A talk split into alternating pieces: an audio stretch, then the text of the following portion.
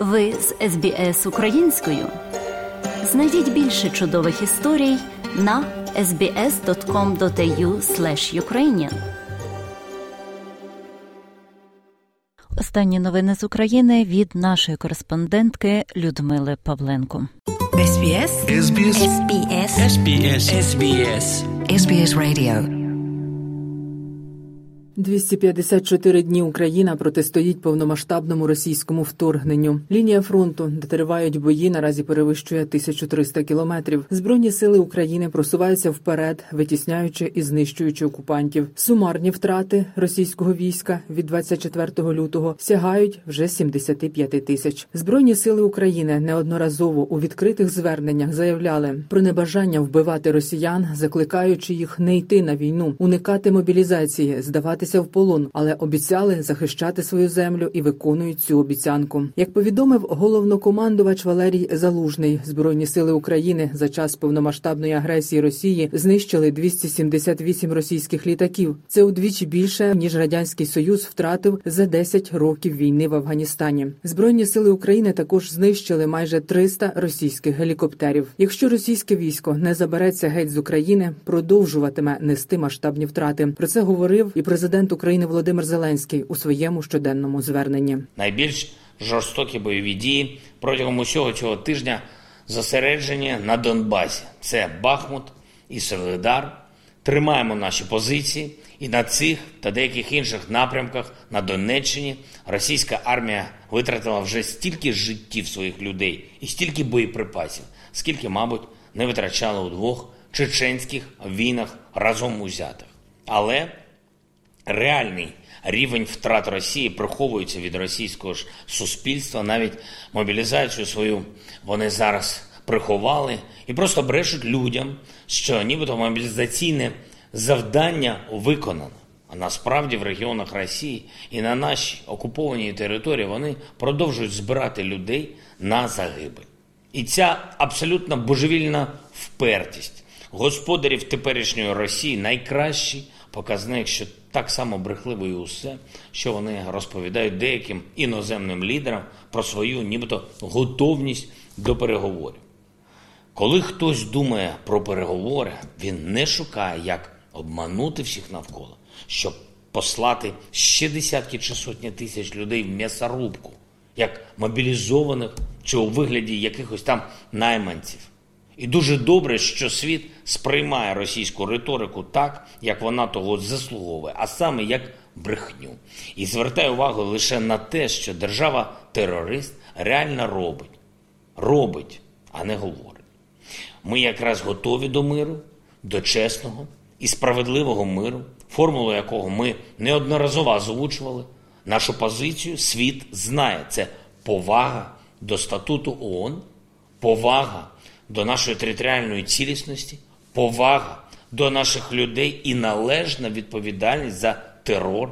Це покарання для усіх, хто винен, і повне відшкодування Росією завданих нам збитків сказав Володимир Зеленський. Повний виклад щоденного звернення президента прозвучить наприкінці матеріалу. Як повідомляли американські медіа CNN та Washington Post, Іран планує передати Росії близько тисячі балістичних ракет та нові безпілотники. За припущеннями західних аналітиків, це озброєння буде доставлене до кінця поточного року. Головне управління розвідки Міністерства оборони України поки не підтверджує інформацію про надходження до Росії іранських ракет. Є інформація лише про укладання контрактів. Росії з Іраном на постачання балістичних ракет. Про це розповів представник головного управління розвідки Андрій Юсов. Є підтвердження про те, що партія понад тисячу е, одиниць е, може мати місце. Тисяча одиниць це не лише ракети, там різне озброєння. Зараз ми говоримо про найближчу партію. Це все ж таки безпілотники. Це 200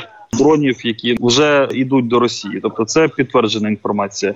Тим часом Росія перемістила до Білорусі близько півтори тисячі залізничних платформ із озброєнням та військовою технікою, до 200 пасажирських вагонів, понад 100 вантажних вагонів із військовим майном. Такі дані за жовтень повідомив заступник начальника головного оперативного управління Генерального штабу збройних сил України Олексій Громов. Крім того, білоруська територія продовжує використовуватися російською армією для завдання ракетних ударів по Україні. Угруповання сил оборони продовжують вести стабілізаційні та оборонні операції.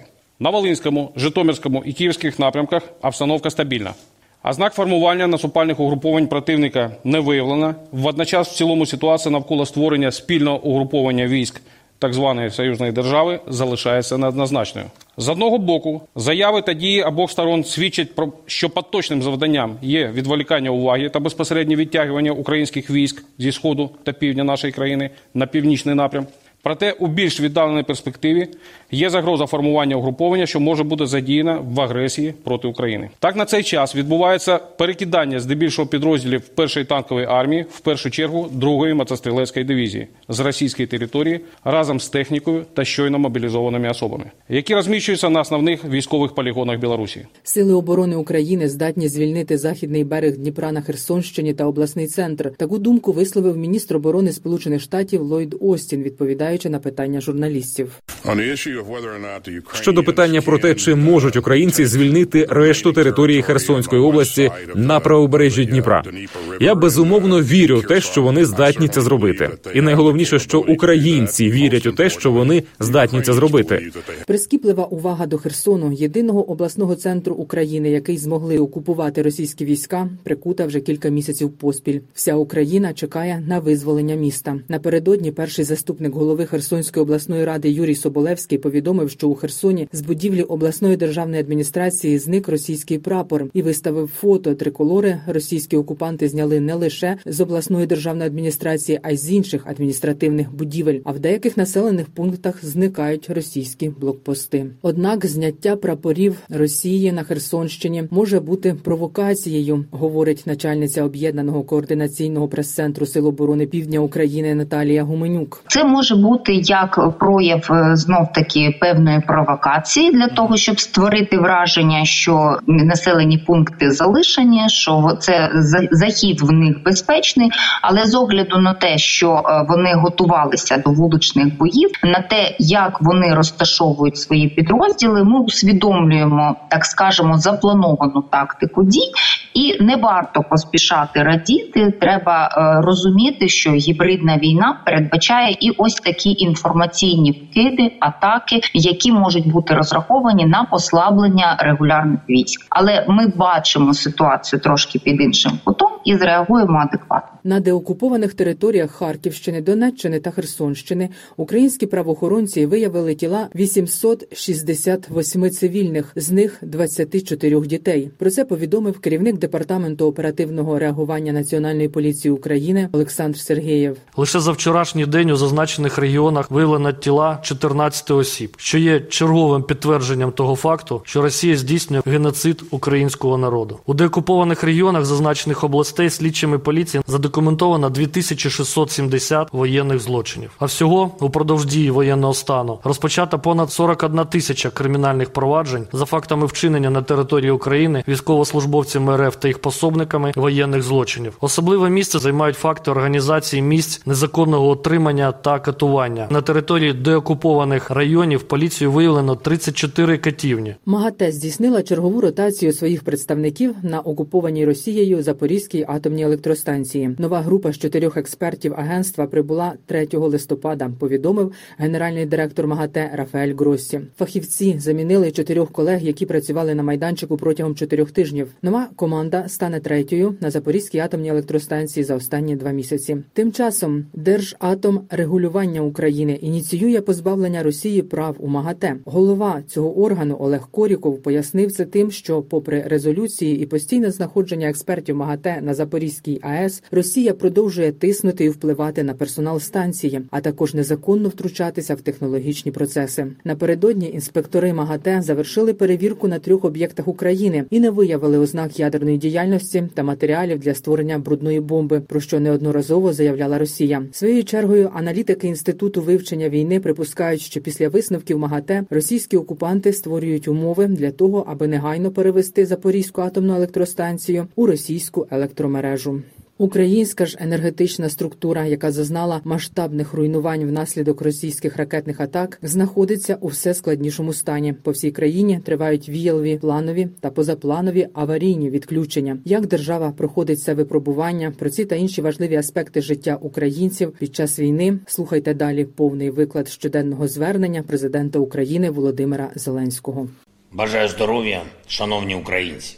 Сьогодні відзначається День залізничника професійне свято тисяч людей, які стали справжньою опорою для нашої країни. Залізниця для нас це і транспорт, як завжди було, і забезпечення оборони, і постачання усього необхідного для суспільства і виробництва захисних споруд. В день я привітав працівників і працівниць української залізниці, вручив державні нагороди. Хочу зараз ще раз подякувати усім залізничникам за сумлінність, за те, що вони показують своєю працею, як звичайне виконання службових обов'язків в надзвичайних обставинах стає вагомою частиною руху цілого народу до перемоги у війні. Протягом цієї доби в більшості регіонів нашої держави кілька разів оголошувалась повітряна тривога. Є збиті шахеди, є збиті калібри. Зокрема, вісім шахедів збито підрозділом 301-го Нікопольського зенітного ракетного полку. Два калібри знищено підрозділами повітряних командувань Південь і Центр. Я дякую вам, воїни, за цей результат. На півдні, як завжди, хороші здобутки у бійців 59-ї окремої мотопіхотної бригади імені Якова Гандзюка знищують техніку ворога, російську живу силу. На відміну працюють і бійці 406-ї окремої артилерійської бригади дуже влучно. Найбільш жорстокі бойові дії протягом усього цього тижня зосереджені на Донбасі. Це Бахмут і Солидар. Тримаємо наші позиції, і на цих та деяких інших напрямках на Донеччині російська армія витратила вже стільки життів своїх людей і стільки боєприпасів, скільки, мабуть, не витрачала у двох чеченських війнах разом узятих. Але реальний рівень втрат Росії приховується від російського ж суспільства, навіть мобілізацію свою вони зараз приховали і просто брешуть людям, що нібито мобілізаційне завдання виконане. А насправді в регіонах Росії і на нашій окупованій території вони продовжують збирати людей на загибель. І ця абсолютно божевільна впертість господарів теперішньої Росії найкращий показник, що так само брехливо і усе, що вони розповідають деяким іноземним лідерам про свою, нібито готовність до переговорів.